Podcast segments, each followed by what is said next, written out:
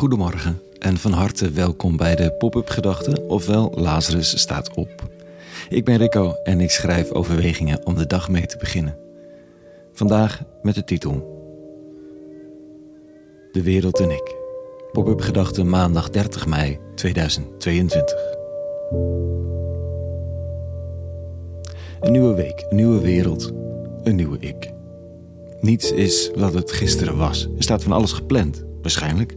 Maar wat er van komt, dat is maar afwachten. En hoe je jezelf voelt over vandaag kan ook met het uur anders zijn. Dat ene telefoontje kan wel of niet goed uitpakken. Er kan een mail of een app binnenkomen die je net nodig had. Of die alles in de war stuurt.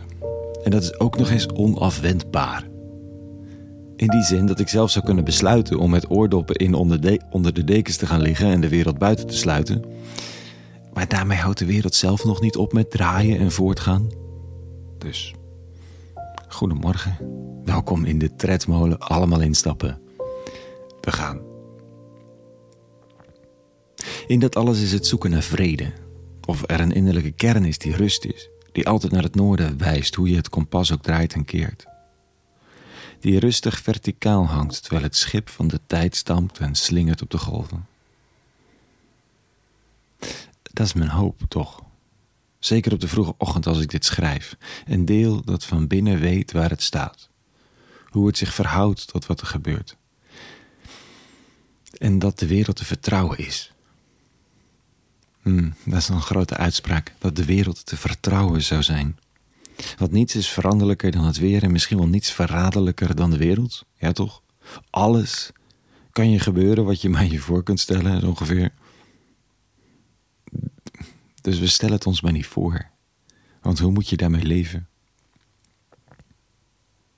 Toch is de wereld te vertrouwen. Tenminste, dat zou je kunnen afleiden uit wat Jezus van Nazareth erover zegt. Dan moet je ook nog eens vertrouwen hebben in die mensen zelf. Maar vandaag zegt hij tegen zijn leerlingen: Het is niet al te lang voor zijn kruisiging, zijn executie. Hij zegt dit: Zie, er komt een uur. Ja, het is er al. Dat u naar alle kanten verstrooid wordt en mij alleen laat. Toch ben ik niet alleen, want de Vader is met mij, maar ik heb u dit gezegd opdat u vrede zou bezitten in mij. Weliswaar leeft u in de wereld in verdrukking, maar heb goede moed. Ik heb de wereld overwonnen. Die zinnen staan weer eens barstens vol betekenis, waarvan ik nog geen fragment begrepen heb. Vrede bezitten, de wereld overwinnen. Maar misschien dit. Vrede omdat het wegrennen van gevaar een supermenselijke reactie is. Die niet het probleem is van de rabbi, die is niet zo gauw alleen, maar het probleem van de renner. Want dat voelt vervloekte alleen en hoe keer je dan nog op je schreden terug?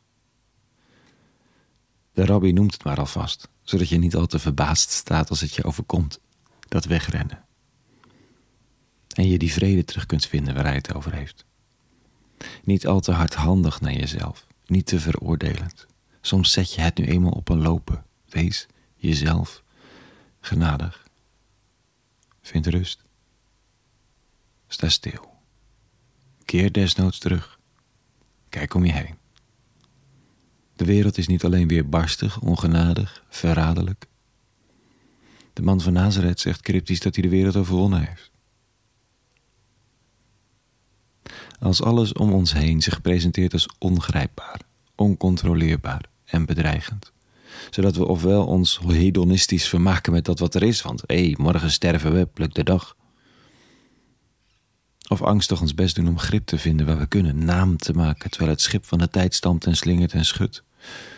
Dan, dan is daar binnen de stem van de vrede, die je vertwijfeling of hedonisme omarmt en zegt: Het is goed. Het is allang goed, ik heb je gezien allang. Dan blijkt in alle chaos ook schoonheid te vinden. En mag die omarmd worden, ook al is die vluchtig. En is in alle behoefte om slechts schoonheid te zien ook ruimte om de schaduwen onder ogen te komen, want je gaat er niet aan onderdoor. Vrede.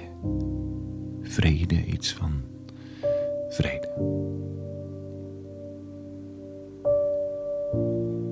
Tot zover vandaag een hele goede maandag gewenst. Morgen weer een nieuwe pop-up gedachte. En voor nu, jawel, vrede. en alle goeds.